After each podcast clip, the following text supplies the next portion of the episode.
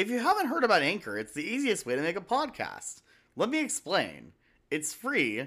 There's creation tools that allow you to edit your. It's SpongeBob SquarePants! Hey, everybody! Nickelodeon's newest, spongiest, SquarePantsiest Nicktoon! Pretty cool, huh? SpongeBob SquarePants! Only on the best place to turn for new tunes, your Nickelodeon! Oh, boy! Now's my chance! SpongeBob SquarePants is coming in July! Be there and be square! Look at me! I'm naked! Really? Again with the interrupted commercial gag?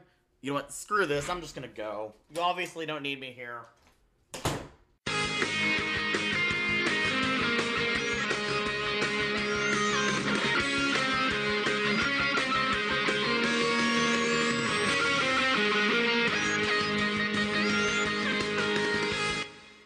Welcome, one and all, to a very unusual episode of the podcast without a cool acronym. The podcast where we usually review Disney television animation shows. I'm your host, Chandler DeRoche. Joining me on the podcast today, once again, we have Scott Sandler, Are you pranky kids? Andrew Reyes, Hi, how are you? and Micah Hirsch. I'm ready. Yeah, so if you hadn't guessed by what everyone has done for their intro, and also by the little bit of foreshadowing that we dropped in the Big City Greens episode, this episode is not about a Disney television animation show. Um, Nope. This episode, in honor of April Fool's Day, is covering something completely random and unrelated because that's funny, right? I think so. Haha. If not, then this episode's going to do terribly, but that's why I'm not releasing it on a Monday. Yeah, it's Ah. funny to cover the competition. Um, the other thing that's kind of interesting is that, um, well, this episode is actually being recorded for the second time. Um, so basically, what happened was we were going to record the Big City Greens podcast, but then our friend Joe had internet issues. So I decided, hey, I'll just have us record that wacky idea I had for an April Fool's podcast since we're all already here. And so we recorded the Big City Greens episode on Friday, March 26th. Um, and then I went to go um, start working on editing that um, after I had cleaned up a lot of storage on my computer. And then I realized I deleted the Zoom audio file of that recording. And that's no Hey. joke. Yeah, that's not was not a joke. I messaged everyone. I'm like, so yeah, and and I think uh, Scott was like, wait, is that an April Fool's joke? I'm like, no, I, I'm afraid not.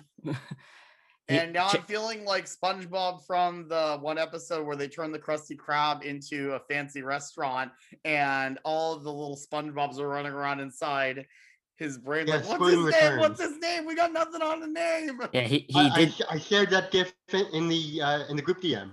Yes, yes. Chandler did uh, this while he was emptying his mind. Yeah, well, I was trying to free up space on my computer because these podcasts take up a lot of space. So it's like this is why I bought an external hard drive and I need to use it more for stuff like this. And also offloading the game that I bought onto it really helped with that that game's performance. That game is Parkitect, by the way, very fun game. Mhm. Um, So video but games. so long story short, uh, we're re-recording the episode now. And the episode that we're talking about in particular is Fools in April slash Neptune Spatula. But first, what is everyone here's connection to SpongeBob? I am, well, was at least like the hugest SpongeBob fan as a kid. Like anybody who has ever known me can tell you I was like huge on SpongeBob as a kid, like having the DVDs, VHSs, toys, plushies, whatever.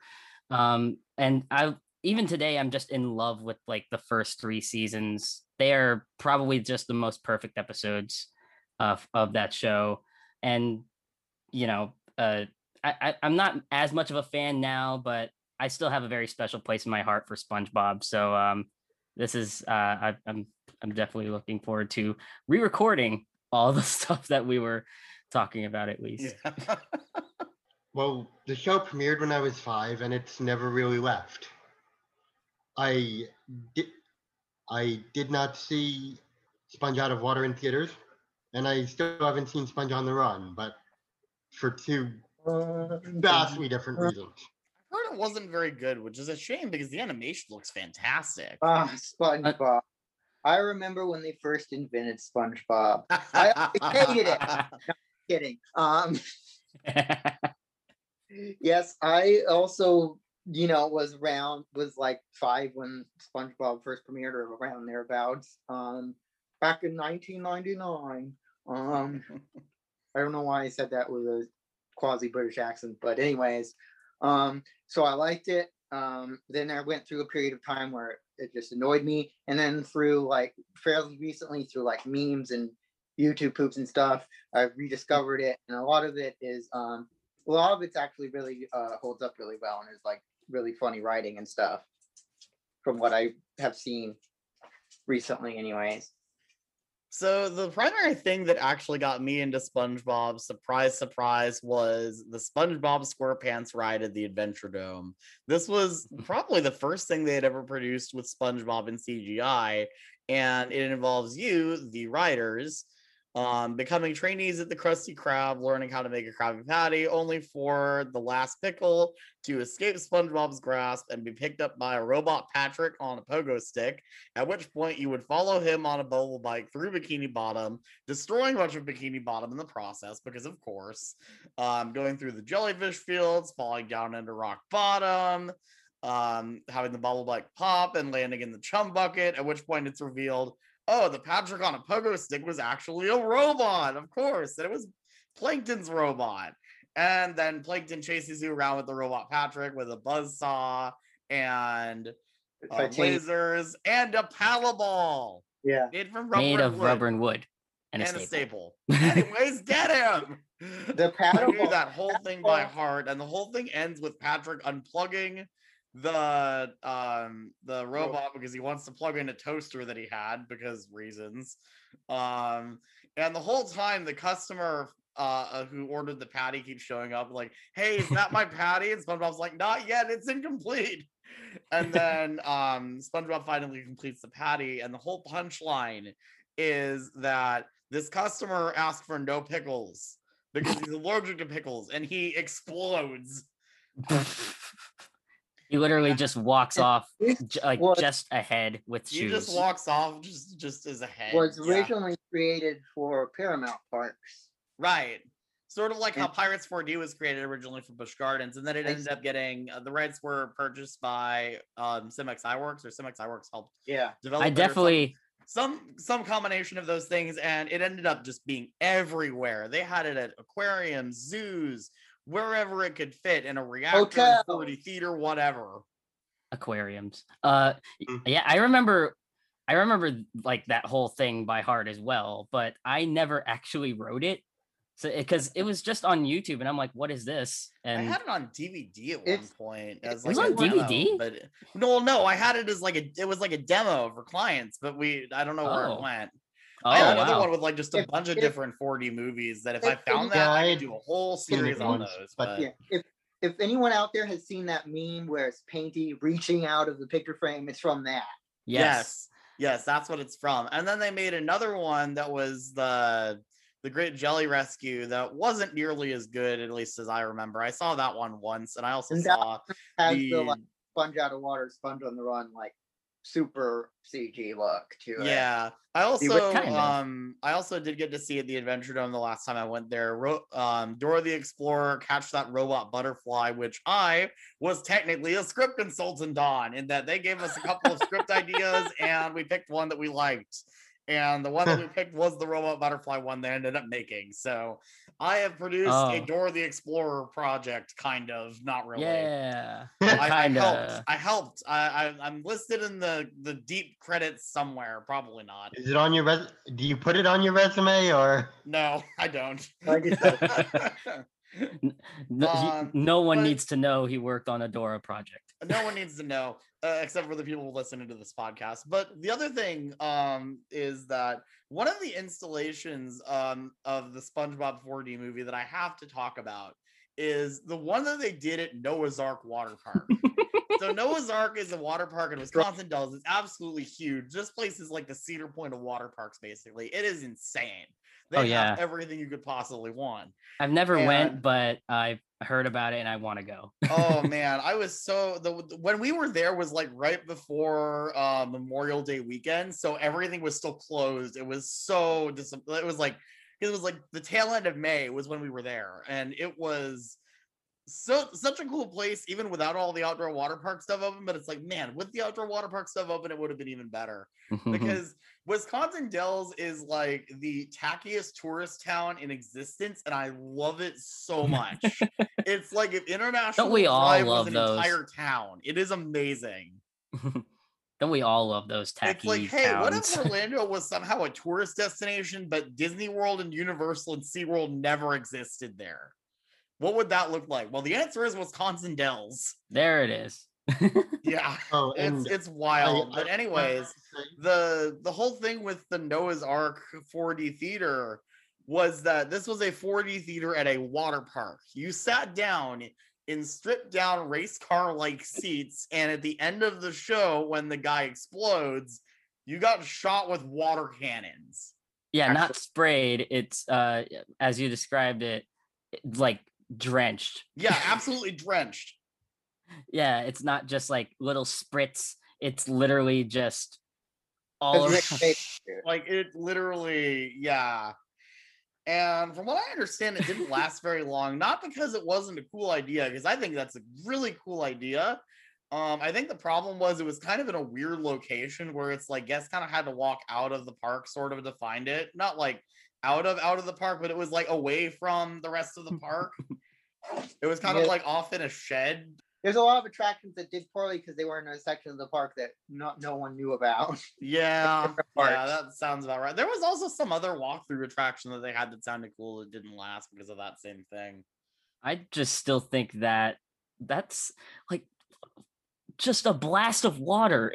like Yeah, I just I I, I can't um I'd be s- ah, I'd be shocked. I I feel like They had, I believe, they had something similar, but not quite as like it didn't soak you, but it was more than a little spritz.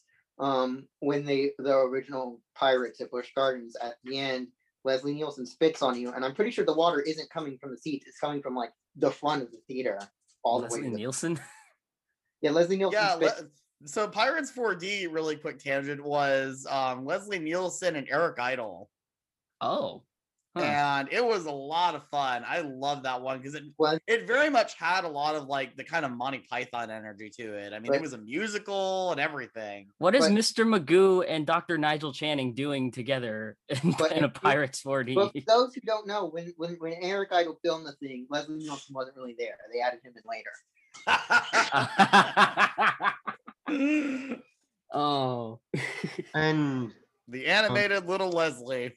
I, I, and though I do live in New York, Broadway is obviously very expensive. And heck, I wasn't even on this side of the country when it was on Broadway, but I, I hadn't seen the musical until they did the film, which I had willed into existence. Okay, so when the cast did their performance at the KCA's in 2019, they didn't announce that they would be doing the filmed version of the musical until October for the December premiere. Yeah. So I was like, come on, you gotta do this. You gotta you gotta do a filmed version. I'm hoping Something uh, it would be perfect for the 20th anniversary. And so they announced the filmed version of the musical, kind of like in, in the Hamilton way. Um in, They- in October. they and I- I was I was celebrating. it was before. I- I mean, before the And then it happened to be some actual Broadway performances to tide people over when the world shut down. Yeah, because that was December of 2019 when that came out. Um, Yeah, and then just a couple months and Broadway's gone. I was supposed to go see the SpongeBob touring cast um, at the end of July last year, and obviously, like other things, that didn't happen. Mhm. I was we were all go to supposed to do Super many things. Yeah, I I was was gonna go on this whole trip to um, Six Flags Great Adventure and Hershey Park and Kennywood and Cedar Point, but that got canceled. And So I was gonna—that's all nephew- coming back with a vengeance now. I was gonna take my nephew to Disney World in April last year, and that didn't work. Mm, Uh, well, of course, the only park on that list that I'm actually visiting on this trip is Cedar Point, but I'll get to the the East Coast next time. I'll do like Pennsylvania and Jersey and Virginia. However, SpongeBob. Um, However, SpongeBob. um, yeah.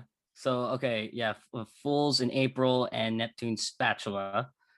So SpongeBob wakes up and tells Gary that they're going to become peasants. Uh, and we only, Gary's like, "What? Why would Peasant- you do this?" And Gary peasants makes only Gary- eat like mashed up Mashed clam clam shells. shells.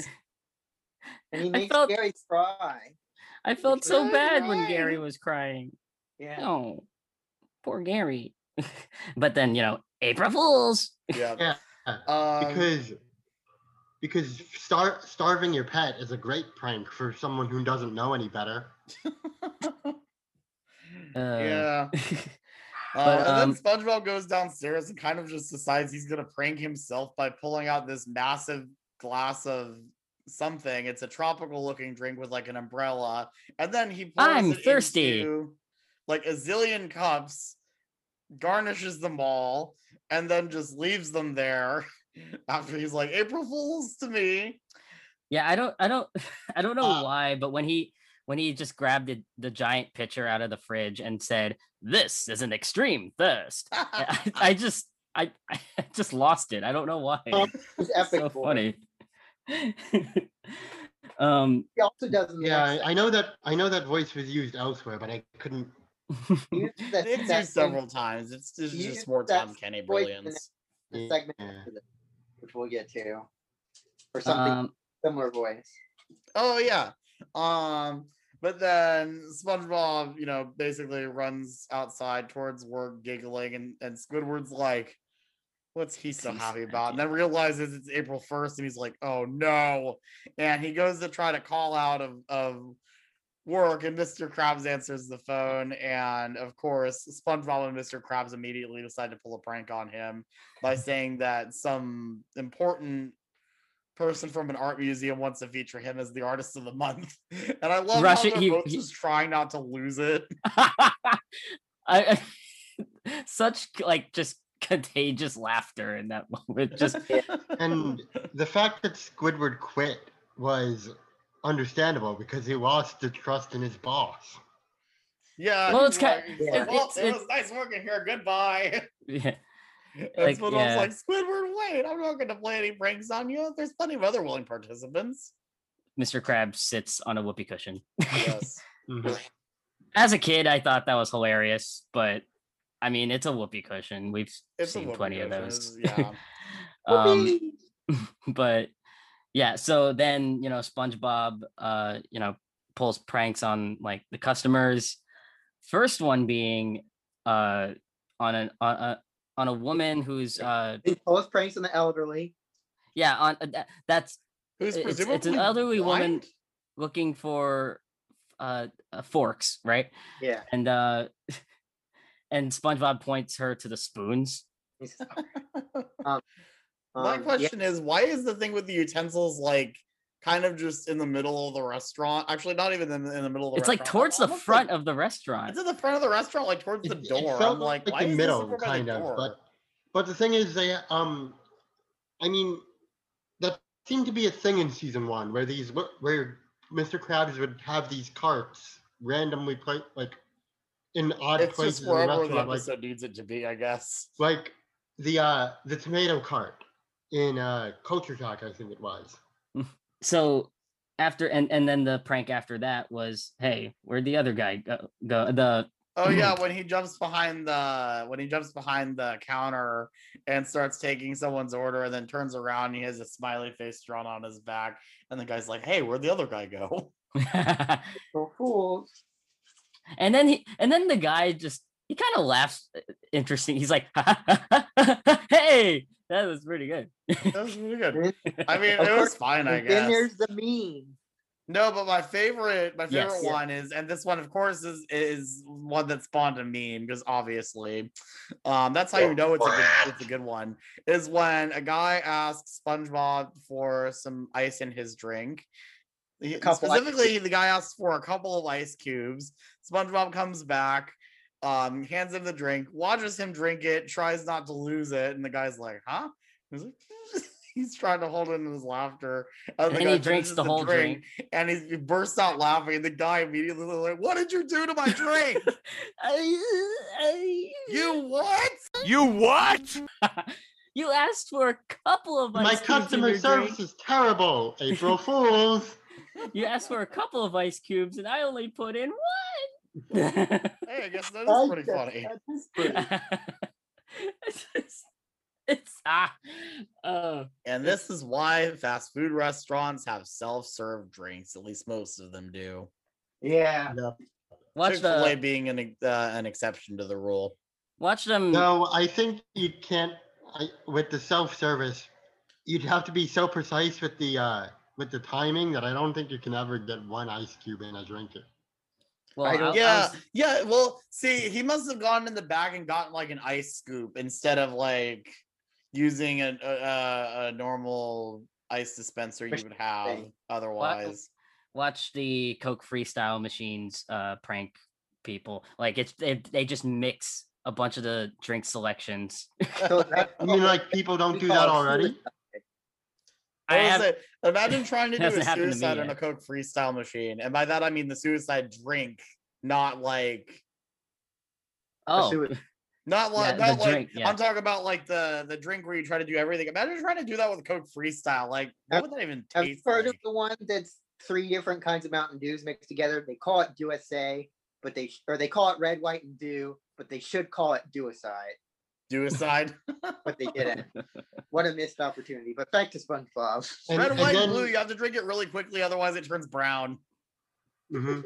That was a Jennifer's lot of- body reference. oh, that was whoops. and Uh, then that- that's a movie I need to SpongeBob's watch. tongue detaches. Yeah, SpongeBob's tongue detaches and it has a face. Yeah, Yeah, we it just- get what what could be perceived as a mild bit of body horror. Yeah, But, it's but, cartoon. But it's not like he regenerates a tongue like he does his arms. Right, yeah, where he eats his arms as popcorn.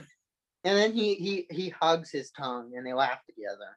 yeah, because he he he says to the tongue, "Hey, your shoes untied. April Fools, you're And not it, it wearing basically shoes." looks like if like if Patrick's whim if if a starfish whim was darker and had oh, oh, Maybe oh, his oh, tongue does regenerate, and then the rest of it, and then the part of his tongue that broke off actually does remi- grow another that- starfish. that, that your shoes untied bit reminds me of the fun episode. Remember in the fun episode where I'm trying to remember.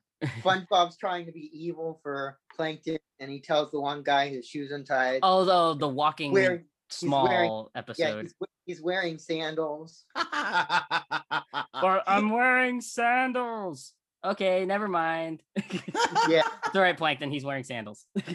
um, yeah. and then Squidward does his cruel prank hmm and it's just one of many many um confidence shattering events Oh for yeah, SpongeBob in season 1. that's definitely a perfect way of describing it. Uh, I also want to. I also want to kind of point out that this episode with with um the really mean prank on SpongeBob, where where Squidward quickly realizes, oh yeah, this was bad. Kind of feels like a condemnation of what the later seasons of SpongeBob would end up doing, basically to Squidward and making him this just punching bag where they can injure him however they want. Uh, as as some people have coined them, the the Squidward torture porn episodes, Mhm. where they If like, any- if him through the anything, there was one- ringer. There's quite a few episodes where they've done that mental, like mentally, like they've mentally tortured him.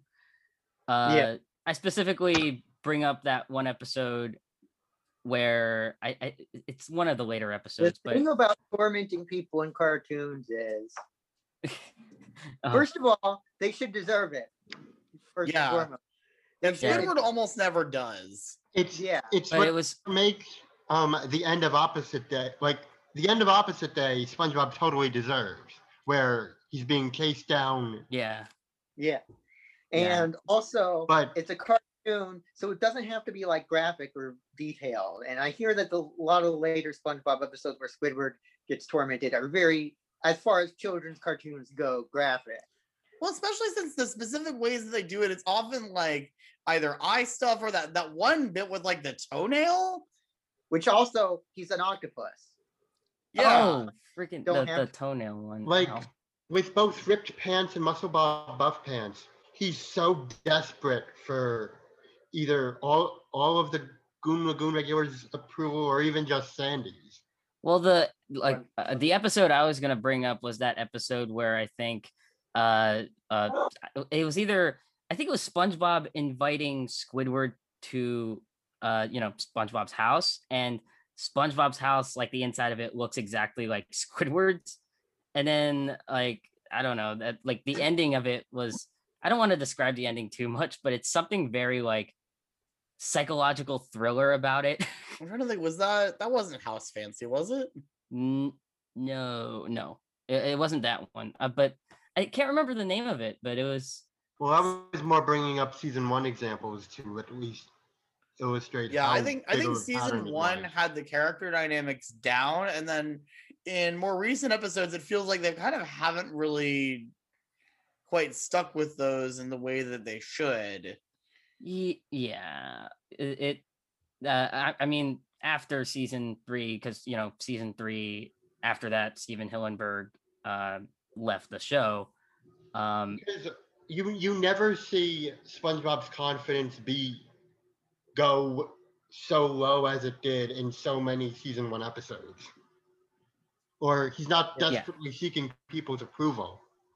Ex- well, except for um when in Krusty Love when he's when he's being run ragged by Krabs, but other than Mhm. that, yeah.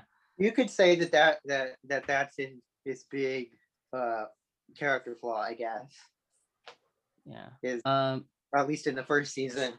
so yeah so that, uh, that uh squidward's prank on spongebob happens and it's just uh it's it, it's like okay so it starts from like it's basically a bunch of rope tied yeah, all it's a bunch the of rope that just throws SpongeBob through a bunch of different stuff.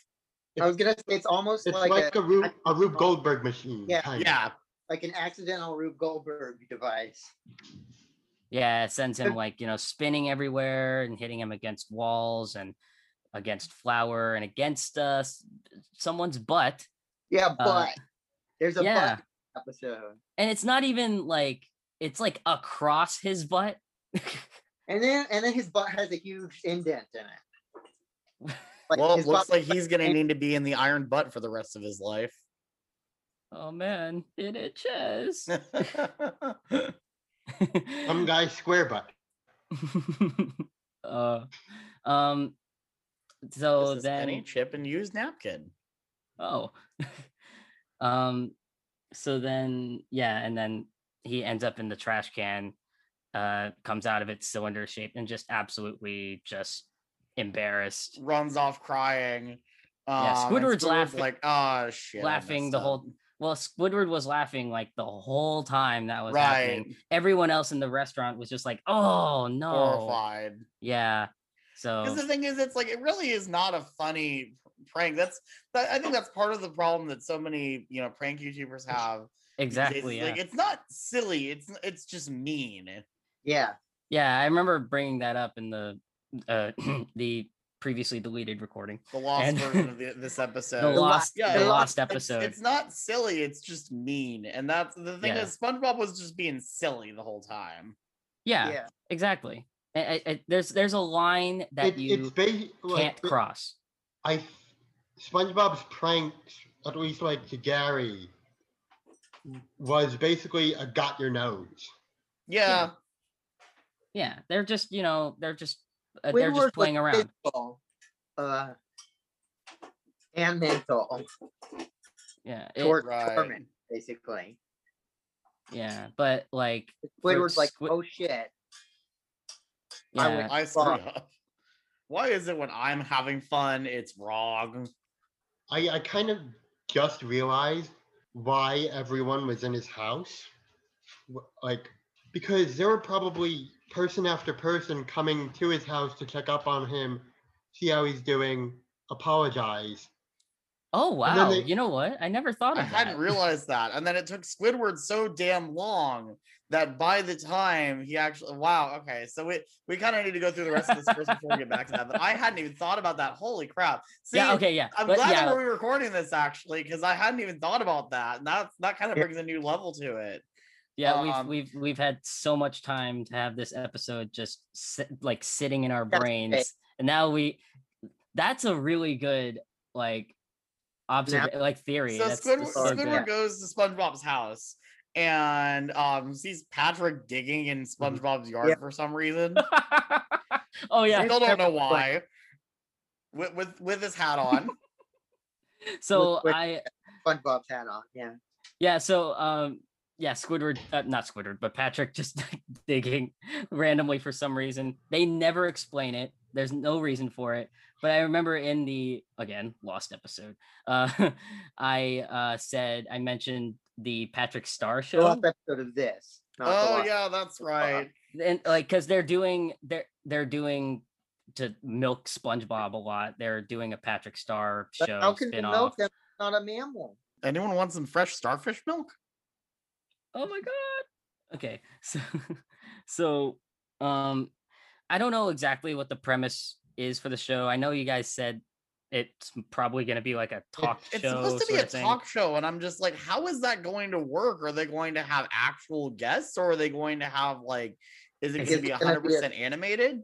is, is it it gonna be like a Fin- phineas and ferb take two or Yeah. Because Or that'd Space look really weird. Or is it gonna be is it gonna be like the sort of like the bubble bowl where Patrick goes up and interviews like I, Or- I I think they're just know, going to make celebrity characters. like- whatever happens, it can't be any worse than Camp Coral. and Oh, even yeah. Camp, but Camp Coral seems to not be that bad. I mean, yeah, Camp Coral doesn't look that I mean, okay, so i I, also haven't don't actually think watched it, it. I'm sure the writing's not bad, but the animation just looks so sloppy. It looks Yeah. so unfinished, and I don't know why. Yeah, it's don't it, think it- i SpongeBob- think the indoors seemed better than the outdoors. I think honestly, it's just the um that seems to be the look of a lot of children's CG shows, or because like they a lot of them don't look like they're completed CG uh, animation. budget. But like, They don't look like complete rendering. compare it to the scene in Sponge on the Run that is a direct tie-in to Camp Coral. That looks so much better than the actual show ever Because will. As a movie budget, I think. Yeah, and so it's like, okay, you need to either find something you could do that's going to still look good on the budget you have, or just animate it traditionally. Why does it need to be CGI? There's The no reason why it needs to be in CGI. about 2D animation is while it, while television's 2D animation looks cheaper than cinemas, it still looks can look good. Yeah, Yeah, And exactly. CGI feel the same way about. What makes me It's really hard Uh, to make 3D animation look really, really good for TV unless you just have the budget for it. Yeah. the, the thing is though, uh Camp Coral is a Paramount Plus original, which means that you would assume this show is exclusively just for Paramount Plus, the streaming service, and Right. nothing else. Like they would assume that's a way to They get everyone. airing. it. yeah, uh, I was about to bring that up, but like they, you would assume that everyone that their tactic is to bring everyone to Paramount Plus to getting Paramount Plus. Yeah. But I just found out, yeah, they are airing Camp Coral on Nickelodeon on TV this, I think this Friday. And then Uh, apparently it's just the first episode, and they're not. They're probably waiting until. Well, it's it's not going to air regularly on Nick until the fall. Probably, Oh, probably for the back half or It's, it's next quarter of season one. it's gonna be a reverse Disney Plus situation. Uh, Because- yep. Yeah, I don't I'm like just I'm just calling it Nickelodeon minus. yeah, all, all the streaming Well- services now are just taking Disney Plus as example and just taking the name of the main and just adding plus at the end. Like I like having like Peacock and HBO Max and Disney Plus all be like their own names. But now you have Paramount, uh, C- CBS All Access has become Paramount Plus, and there's Discovery Plus and Apple TV Plus. I feel like I feel like the reason why Paramount felt like they had to change it is because CBS All Access. The name is it- it- kind of it's kind of a boring name. yeah. They I mean, I to- still I still was subscribed to it mainly for Star Trek, Oh yeah. Yeah, I, I specifically for Lower subscribed to it. Decks, which if you have not watched it, you definitely should because it is fantastic. For I, me, I've it's only seen the first episode because that's what was running on Pluto so far, and can you imagine if they called uh Peacock Universal or Comcast Plus? Par- Comcast Peacock Plus. is Oh, barely God. universal. Yeah. Like to me, Peacock is It's barely NB universal to me. I mean, it's named after the NBC logo, so it's mostly It's mostly NBC. I, I which get is that. which technically NBC Universal. Yeah, but uh, okay, but yeah, back to my initial my initial point about the Patrick Star show. Uh, I I was saying in the other version of, of this episode that um which will go on the Lost Media Wiki someday. um yeah. Uh like Patrick digging there for absolutely no reason. I was saying in the other one, what if they for some reason confirmed what what what he was doing there and why in the Patrick Star show? I don't I don't know. That'd be I was funny. just kind of um, like it- it there ran- there was like these um web shorts of like um unsolved bikini bottom mysteries, oh, oh wait, they could probably do they could probably just but do that. I, I think but I I think they're kind of done with that, but it could have been Mm. Oh yeah, but um, the, I, I think the reason the reason I brought that up was because I know that in Camp Coral, they confirmed, you know, the reason why young Sandy is in Camp Coral with SpongeBob and stuff when Sandy met them in the in t- tea at the Tree Dome episode. Like it was a I forget it was it a time travel? It was something like The like time- time travel or alternate universe or whatever. And I'm like, I'm fine with that because it's like, you know, multiverse can explain away anything, really. I guess. But yeah. That's why I think I, I I truly do think that the Dwombiverse is a multiverse anyway, because you've already got time travel in the mix. So it's like any one of these episodes could be on any different timeline.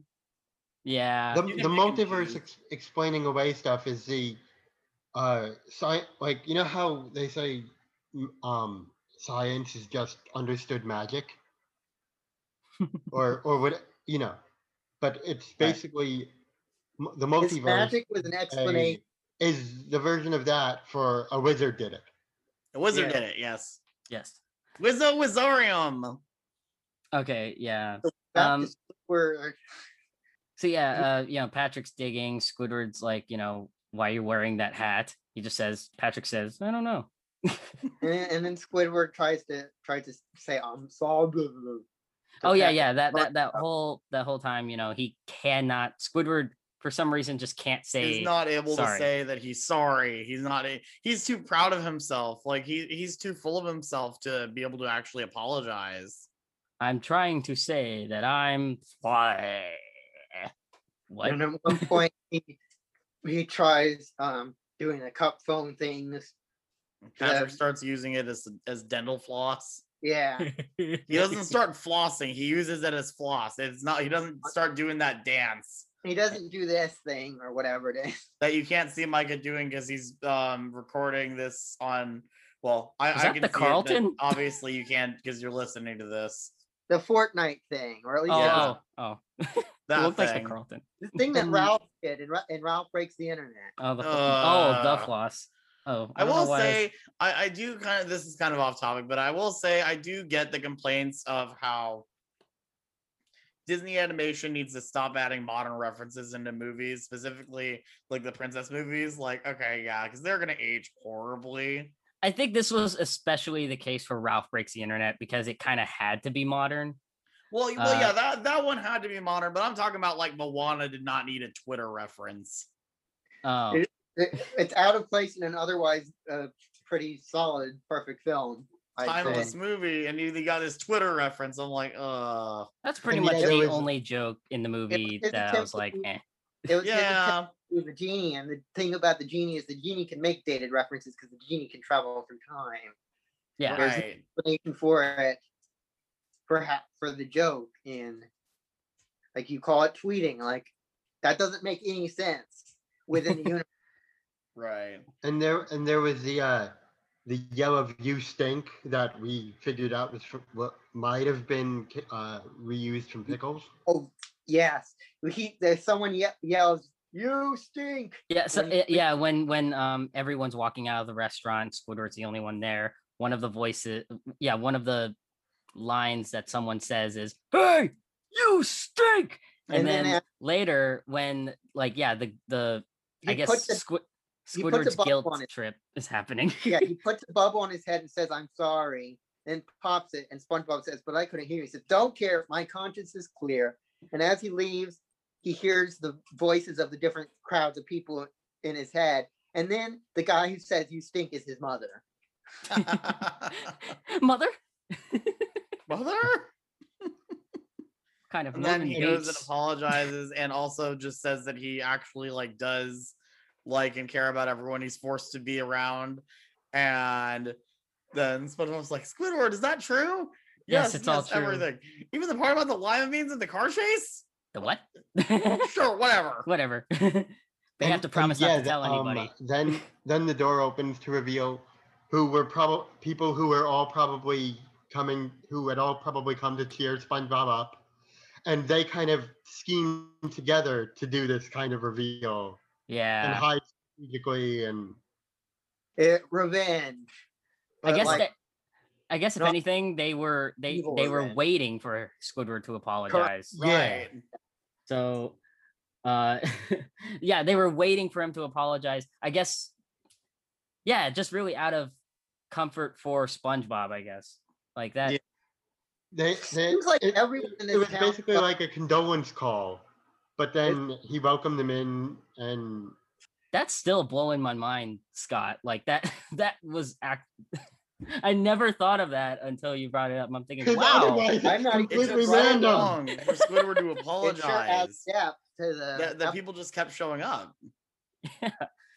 um, but yeah. um, so so yeah, that that's and the end of the Fools "Oh, in April. I fooled you all. I just told you all. Ha ha. Yeah.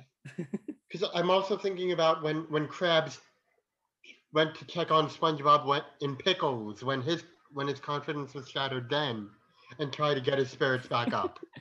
Mr. Krabs, hello. Do you how do? just love that, like just mixed around talking. But we're not talking about that episode. yeah, that.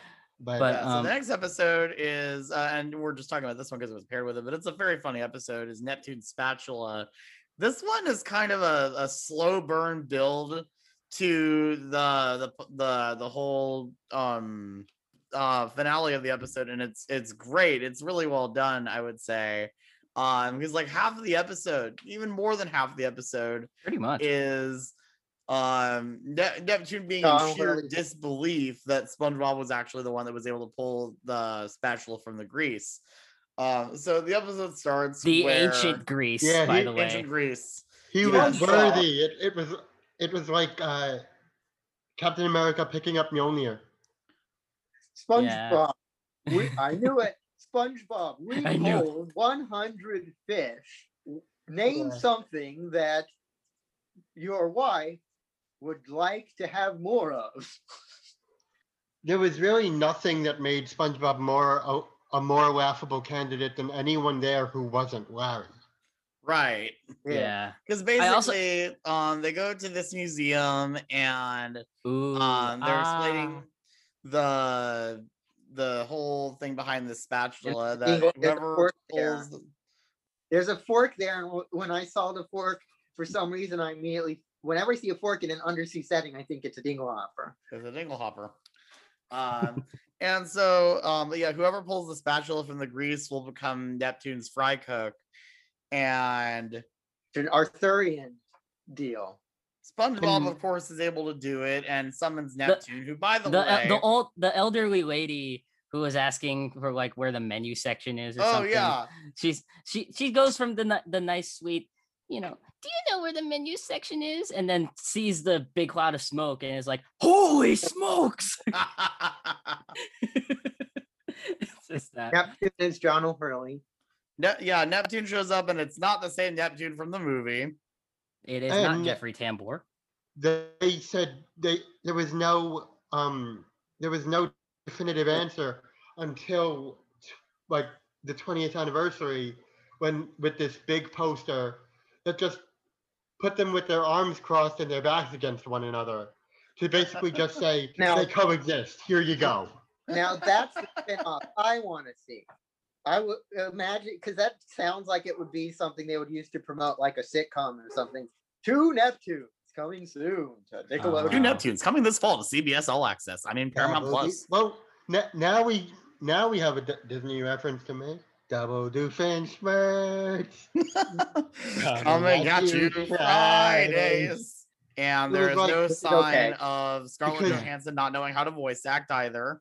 You just gotta believe. Neptune comes out. It's John O'Hurley, and literally just immediately in disbelief that it's uh that SpongeBob would be the one to pull it from the grease, even though it's clearly in his freaking hand. and his wheelhouse too. Mhm. That was And and then does does Patrick start getting zapped yet? No, I think first. Okay, first Neptune goes through to see like who would be, I, I, who would be the one One- that the hot dog guy. yeah, like, yeah, like the hot dog guy, and who's like, I- uh, sorry, I, I don't. I don't make them, I just sell them. and then he laughs and he destroys the hot dog cart. and in, I, I remember in that in that moment, like as soon as Neptune crushes the cart, just the the background characters, they just kind of freeze frame on like their wide open mouths, like just kind of like uh Because animation is expensive. yeah. Like Patrick. It's just kind of I don't Shock know. It looked, Patrick. it looked funny. Speaking Um, of Shock Patrick, Ah, ah. Patrick And- gets So zapped what? a lot to like to a crisp. Yeah, and that, Is it hot in here? I, I or could see that being part of why he ends up becoming so dumb. His Uh, brain maybe. Is already pretty dumb um, before that. it's a And- it's i don't know about that but it's just like um i don't know it could be plausible because like i'm kind of thinking in the season one episodes i feel like patrick is a bit more smarter than he is compared to the rest of the show He, he goes right. to SpongeBob goes for him to him for advice at least twice. Yeah, he. I think that was the joke of the character was that he was like this like suave uh guy who was smart about some things and dumb about other things and he seemed kind of like the dumb stereotype but but then they kind of just made him just a complete blown idiot later Is Like- mayonnaise an instrument? uh yeah. no patrick uh mayonnaise is not an instrument No, and horseradish is not an instrument either has already been invented What about That's- tartar sauce? that that's reference uh, sorry that was i think that was referencing to uh cart wash right Those band That- geeks. school i made yeah i made an emperor's new school reference there because yeah you, Oh, joke in the Emperor's New School that's very similar to the Manning's where I just listen to that if you want I'll plug it later. okay. yes Okay. listen to the emperor's new podcast Yes. The But, the um, podcast I've been running ads for for a while now.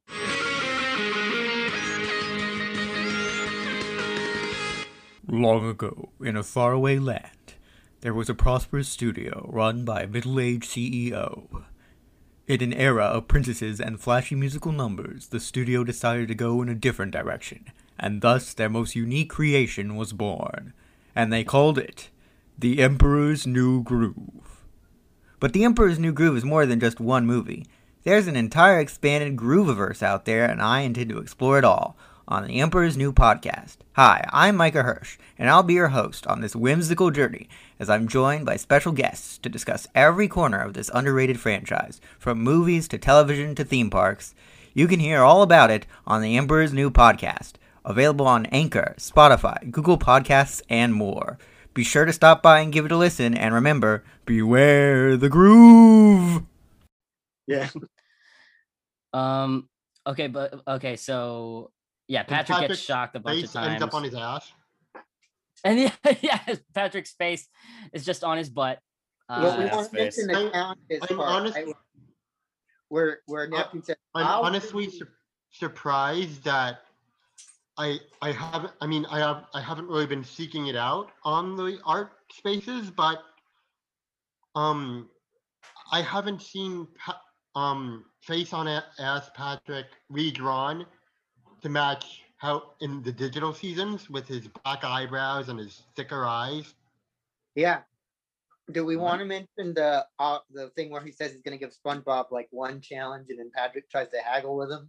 Yeah. Yeah. Patrick, Patrick's like, he can do two challenges, three, four, a million Three. challenges, and he gets shocked every time. Wait a minute, I, I just realized Patrick haggles, and it's not even the first time he haggles in. Well, it is the first time he haggles in the series, but he does it again. He does it in the movie. That's right.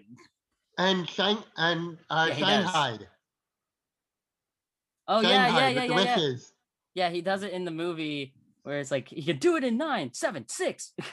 uh with Neptune as uh like again in the movie. So The don't other- let Patrick the other try to deal with Neptune. Neptune because he's a terrible negotiator. Yeah, in Yeah. Shanghai it was with uh the Flying Dutchman. But Yeah. it- but it was Squidward getting burned that time. Every single time he said something. Someone getting burnt by Neptune generally. He, he doesn't know how to haggle. Um, and so, yeah, I also have it in my notes that like as far as Neptune, uh, just denying that it, it it's SpongeBob the whole time. I don't know. I just I just put in is Neptune systemic racism. It's I don't like know. A, a Oh yeah, because um SpongeBob's friends aren't able to go if he succeeds to Atlantis. That yeah, that I And if, kind it, of wa- if it was a strength thing, like it was a. you could understand, class- but it's a worthiness thing. yeah, it's it's a it's a worthiness thing, but it's Yeah. like it seems like a class thing to me. Mm, yeah. ugh. It's more like uh, so systemic classism. Yeah. But um, I also have it in my notes. Yeah, Patrick's uh, ass face. And then Yeah. And then the challenge begins. Ooh, bef- uh, before the challenge begins, uh, uh, when they're uh, when Neptune is trying to like poof open the portal. it, open the portal to Atlantis, he accidentally opens a portal to uh, live action Tom Kenny in the shower, Yeah. Which I Live also Tom Kenny in the shower. which you which I also, see also- arise with the same shoot as in Suds. Exactly. Probably. Yeah. It's like the same. It, it's the same shot. I feel like they shot that in like the same day, like at the same like. So I don't know. I just that that's that's just so funny. You know, Um, one thing that's kind of interesting. I also mentioned that he um he- he was the live action presence of SpongeBob, but between the hot sauce and yeah. right. Oh yeah, yeah, yeah, yeah. But like, he was not the guy getting chased by the robot in the one Yeah. uh, in that one episode. but, Um, but he was was it also Tour? wasn't any of the main cast like when when in the later seasons when Roger Bumpass is sitting at a storyboard. Yeah. Well, I remember the guy getting chased by a robot in uh it was Krab Borg, Crabboard. wasn't it?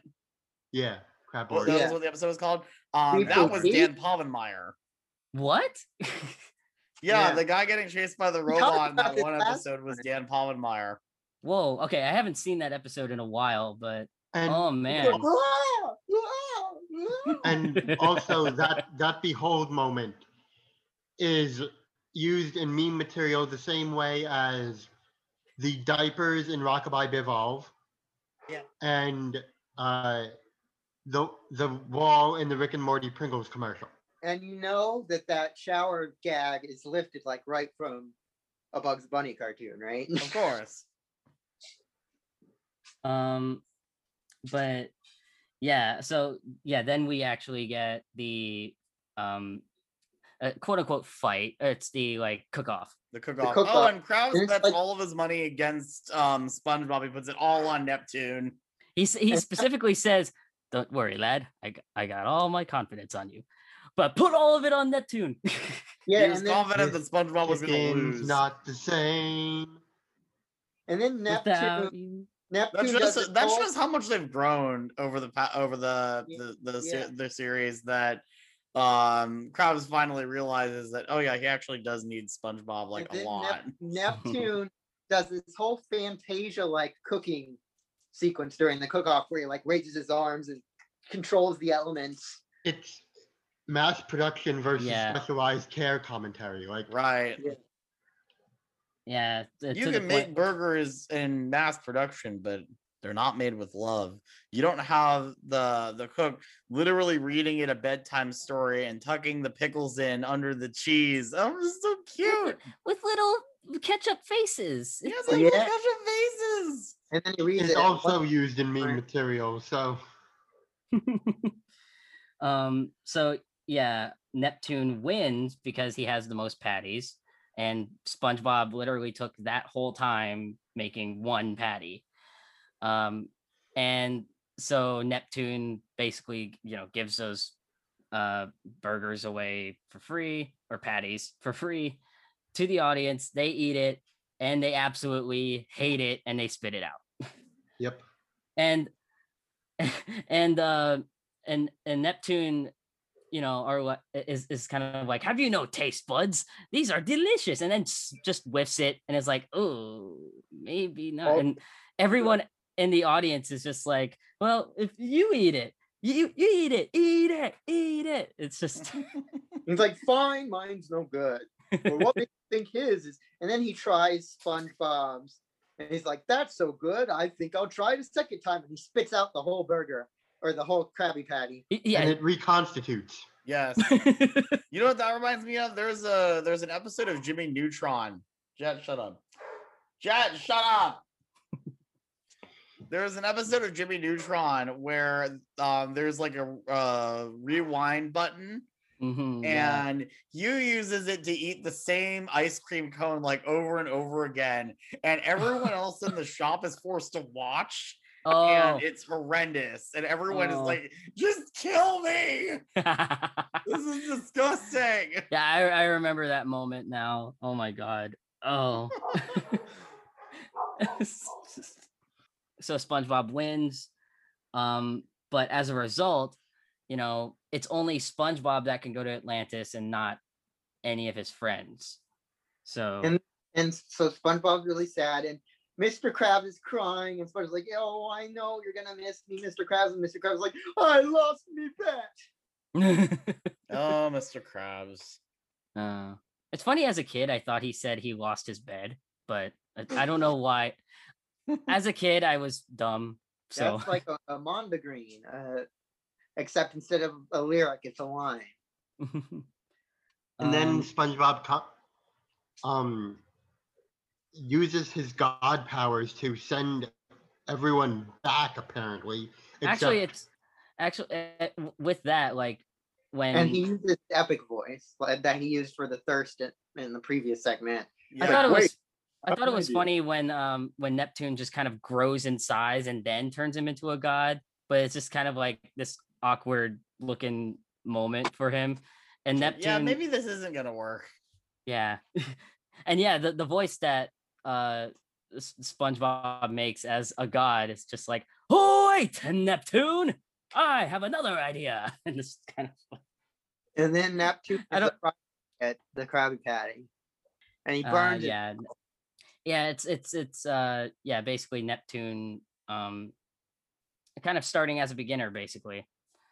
Uh, or Like we do on the ride. What did I say, trainee? A good patty is made with love, not magic. either either Neptune was fired for his inept cooking, even though SpongeBob should have been training him. There's no con. It's SpongeBob. It's Yeah. SpongeBob. We don't need continuity. It's Um, SpongeBob. or Mr. Krabs just found him redundant and it expunged it it just made made him lose more money. I mean, the thing is, employee. shows like shows like Phineas and Ferb and Big City Greens are episodic, but they still have some continuity. SpongeBob, no, it's literally like I don't think there's a single episode of SpongeBob that actually references something that happened before. at least not in the first like a bunch of seasons because I uh, yeah. I mean as far There, as there might be some newer ones, but like who watches SpongeBob for continuity ever? yeah Yeah, and and they even Weirdos on the internet. That's it. they they took like yeah 12 Well, we're a bunch of weirdos on the internet. I mean yeah We're all weirdos. they but it's April now. they somehow kept Krabs and puff together without saying anything they also for brought over a decade. they also brought Doodle Bob back for an episode Oh Doodle yeah, Bob, Bu- that's Bubble right. Buddy. That And was the actually, sea bears. that was actually really good. and the Sea Bears by the way Oh my god. So basically now they're just like, okay, what do people make memes of? What are we what are we gonna bring back that's stuff that people liked about the first several seasons? yeah I think they they've now paid attention to that part of the fan base and are just like okay let's let's just uh bring those back or something Coming They soon. The, the selective, campfire like, song song. At, at some point, you're gonna at some point you're gonna have to have a cell phone with a ringtone of one of the songs that people like. Yeah. It's selective continuity, I guess. When Big Larry came in just to put him down, SpongeBob turned into a clown. But no one ever wants to dance with a fool who went and ripped his pants. yeah god that was like my favorite spongebob song when I That was that a is kid. still such a good one. Honestly, I mean, the first like like three, maybe even four seasons were just all really Definitely good, I would for say. yeah i've had i've had diminishing retur- returns on like season Six four but is- it is kind of okay There, there are some good ones in season four though. Like I think uh Best Day Ever was season four. I I hated Best Day Ever. Really? On on principle, because they the top like it the top hundred episodes when they only had 80 half hours it and it all went up to a single 11 minute episode Uh well that's fair. But I like Yeah. I like the episode itself. Mainly because the song is really good. that was the thing i hated about uh nickelodeon or like when they hyped up a bunch of these like big spongebob episodes especially with lost in time Oh my I god, it's a 30 minute episode that we're gonna stretch to like 45 minutes or an hour with patchy segments. well they actually had no well, patchy no segments lost, for that lost one in time was a regular um was Oh, a- that was a a re- thir- That was a 30 minute regular 22 minute. i was just kind of but like yeah, it's Sorry. with so many of the um half hour specials having patchy segments, you realize they're probably either 11 minute cartoons that they're pairing with 11 minutes of patchy stuff, or they're maybe a few minutes longer, but couldn't pair it with anything for a half hour thing. So they decided to ma- film patchy stuff for it. like i don't i don't mind the patchy segments that much but like SpongeBob versus the Big One is my. i don't think i, I don't remember. That. It was that so one. plain for me. Like there was nothing special about it. Yeah, nothing really happens. It's like they get stranded, they meet the the gang of surfers, and they're like, okay, oh, we gotta get back. oh that one the one with johnny depp Yeah, J- uh, fr- they got johnny depp for that one like Oh, that's And it's like- right. yeah that was something that uh existed. You know what else existed? Atlantis SquarePantis, where david bowie they had they got David Bowie and they didn't have him sing in a musical. yeah for crap like what For what reason? Maybe Yeah. but they they made it up to him by having him make a song for the SpongeBob musical. Yay! oh yeah oh wow i didn't even is what's really interesting is that all the songs in the SpongeBob musical are by like different people. And it's so good like it, it, it it's something that you would you would be like okay well this might work or it might not but it totally does And it's Hmm. it I gives have- us our third distinctive version of well maybe fourth of Best Day Ever, which is Hmm. weird for something that it's honestly refreshing that it's not just remixes. yeah Hmm. no i like that it was all because when it was first announced i was like why in god's name is spongebob getting a broadway musical but it works Yeah, when, uh, I- I haven't seen again. I haven't seen the whole musical at all, but I saw like a bit of the the KCA performance that they did, and it looks pretty cool. I Honestly, mean, I think the fact that they basically went obviously a lot more cartoony, but they basically went the kind of Lion King route where it's like, no, it's not. We're not gonna have them walk around in like full body costumes like that. It's or like, no, or have them it's- in, or have them hold cardboard cutouts of or their hol- have them hold characters. cardboard cutouts. It's like no, these are basically like almost almost like uh I would say almost like uh cosplay, where it's just these really um really nice outfits that are inspired by the characters um to evoke them so and with can- no body like. Disney bounding, but with SpongeBob. so that they, yeah. so Yeah. that they yeah exactly so that they could bring all that forward and, and have all that emotion and and physical comedy and everything that you need in a stage performance Yeah, and, and they gave their uh, happy happy birthday SpongeBob greeting in the uh, 20th anniversary special, which Oh. is Yeah. another reason why they couldn't not do a filmed version of the musical to cap off that 20th anniversary. right and i'm glad i'm so glad that they did because the musical's great I even watched Um, that 20th anniversary like special they did, which it, it goes all over the place, but I actually really, really enjoyed it. Um, like especially, uh, uh, wait, has anyone here even seen the 20th anniversary? i don't think i have Oh, Of course, I have. Yeah, I just love the ending, uh, mostly because um, I think it just really ties up, uh, ties up a lot. I don't know, like yeah uh, I don't know if I I don't know if I want to spoil it, but um, like it involves Patchy and SpongeBob. I don't know. oh i like that um but then um i i remember in the lost version of this another um special that i shit talked was um uh, was uh truth or square Yeah, the 10th anniversary one. where they like hyped that up to no end and then it was just nothing. yeah, that was like I, I remember watching it. I'm like, this is the 10th anniversary of SpongeBob. What is this? I, like I, I I don't know the, and it was long. It was really long too. Like Yeah, because um, because a good uh, but- at but least half of it was patchy stuff again. yeah, I mean, as far as Robin, he, Robin Williams was just kind of there as it looks. yeah, Um, like all they did was just walk around the studio. and yeah, but It was still funny. Uh, It was still Mhm. funny for like uh, uh, for for a bit though.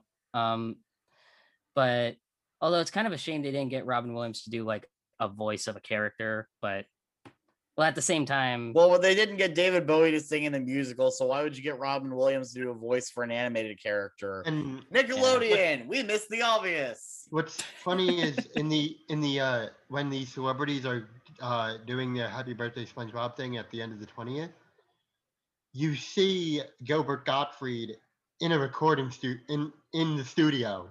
Happy birthday. So they filmed Bob.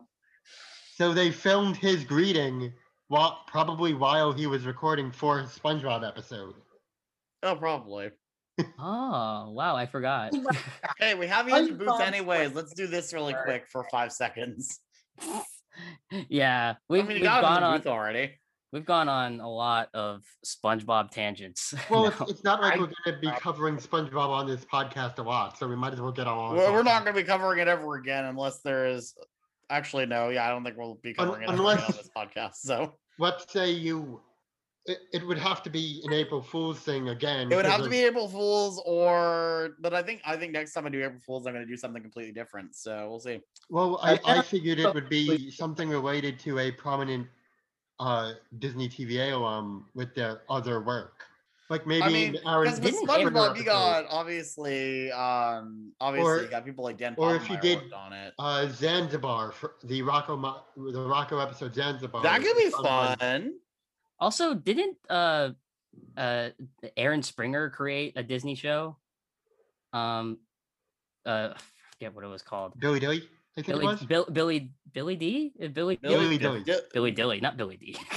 uh, Billy Dilly Dilly? Williams. Billy D. Billy Williams. Dilly's Super Duper Subterranean Summer. I never watched it. It looked really strange. well It- it, yeah, it of looks course you never watched it because it, it only it aired in a bomb format for its entire 13 episodes which was like over two weeks and nobody ever heard from it ever again. That's the show that's trying really hard to be like a rubber hose Fleischer style, but also like a modern cartoon, right? I, I'm not sure. I have Like the- never seen it. Like the characters have no joints, so their arms are like, and they have like, I don't know. It's a very specific style, but it feels like they're mixing that with like what a modern cartoon looks like, and it looks weird. It just didn't look real. It doesn't feel like a Disney show. And actually, that's something I was going to bring up earlier. Um, is one thing that's kind of interesting. That's um, if you go back and watch season one of Phineas and Ferb, you some of the stuff that they did where it's like you know live action inserts. I'm like, this feels like it's left over from when they were possibly pitching this to Nickelodeon. yeah. Yeah. Yeah. It, it in some ways, Phineas and Ferb, uh, or at least yeah, in the earlier episodes, kind of felt almost very SpongeBob like. But, but it's yeah, I think it, it very quickly redefined itself to be it very much its own thing. yes. Yeah. But I think those early episodes still have a lot more Nickelodeon DNA in them, and there's nothing wrong with that. I like No. that. Yeah. It's just um kind of like it's kind of weird to go back and look at now because it's like, oh yeah, this was a thing. Yeah. So I think that about covers it. Do we have um anything else to say? it's a good Uh. I, I think we did more. We covered more than we did in the first round. Yeah. So hey, I'm happy with that. Does anyone have anything they want to plug? I uh well okay so this episode's coming out on April Fool's Day which is April 1st the day after is the start of my very own podcast Realm of Immersion uh so uh the first episode will be out the day after this one's out so you probably are going to uh be able to hear it anyway so uh yeah the re- the Realm of Immersion you can follow uh that Twitter uh, for Realm of Immersion at Realm Immersion. The first episode is going to be about Beauty and the Beast, so there's that. Um, and I also have a YouTube channel at youtube.com slash Andrew Productions where it's theme park vlogs and other stuff. And you can and we'll follow be me on on. and um, uh, and also you can follow me on Instagram, Twitter, and TikTok at a productions 09. And on one of those vlogs, you mentioned a certain Space Mountain cast member. Yes, I did. Asked And you if you had seen the new Phineas and Ferb movie. yeah, I'm trying to think. Did we actually follow each other on Twitter yet back then, or I can't remember. I think we did. I think we did. So I just I didn't I didn't actually know that that was you. You were so well. not- You were you were in a mask and a face shield, and, it- and Right. and because it's Space Mountain, it was dark, so I right. couldn't Yeah, clearly see you. see anything. I could hear you though, very clearly. But yeah, I mentioned you uh like in that in in that vlog. Uh, it was called a masked visit to Magic Kingdom from. I want to figure out who the person that made the joke about um does that shirt cost you twelve ninety nine a month? Uh, I'm on Twitter at the Nick Fan Club. My Instagram is Scott 94 I've been on the uh, the most re- the two most recent previous episodes of this podcast, and I've been on four of the Emperor's New podcast, including its own April Fool's episode where where Micah, Andrew, myself, and a- and a couple others cover the road to El Dorado. Mm-hmm. nice. I'm looking forward to that. And I'd like to plug in this toaster. Um, no. Um, I, I am at Micah Hirsh on Twitter. I have a YouTube channel called Fireblast Studios where I make animated cartoons, including my latest series, Podcasts United, where I take excerpts from various podcasts out of context and animate them. That sometimes includes this one. And I have my own podcast, as mentioned before, called The Emperor's New Podcast, where I usually, except for this week, talk about something in the Emperor's New Groove franchise, whether it's the movie or an episode of the show or something like that. You can find me on Twitter at Starport97 and at the YouTube channel Starport97. I actually just released a video all about Six Flags Magic Mountain. My thoughts on the park and my critiques and what I would change. And if you like that video, I'm actually planning on doing a similar one all about my first trip to Legoland, Florida. So that's going to be coming out within the next couple weeks. In other news, uh, it's not really new news because I've been putting this at the end of my podcast for a while now. I'm actually planning on bringing back my flagship series, Theme Park Backlot, which has been on hiatus since April for obvious reasons. The next episode is going to be all about Walt Disney World Resort infrastructure, the resorts, and Disney Springs. Specifically, the changes that have happened since um, Dave made his videos about those things. So expect that within the next several months. I'm not entirely sure when it's going to be out. I just started working on it. So you can also find this podcast on Twitter at Podcast Acronym. If you like this and want to hear more, be sure to subscribe. Leave us a review and give us five stars. That really helps us out in the algorithm.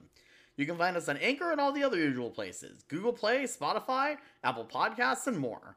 I hope you enjoyed this bonus April Fool's Day episode. Tune in next week on our usual day Monday as we talk about Milo Murphy's Law, Going the Extra Milo slash The Undergrounders, and my good friend Jonathan Edwards' Milo Murphy's Law Reanimated Project. Right here on the podcast without a cool acronym.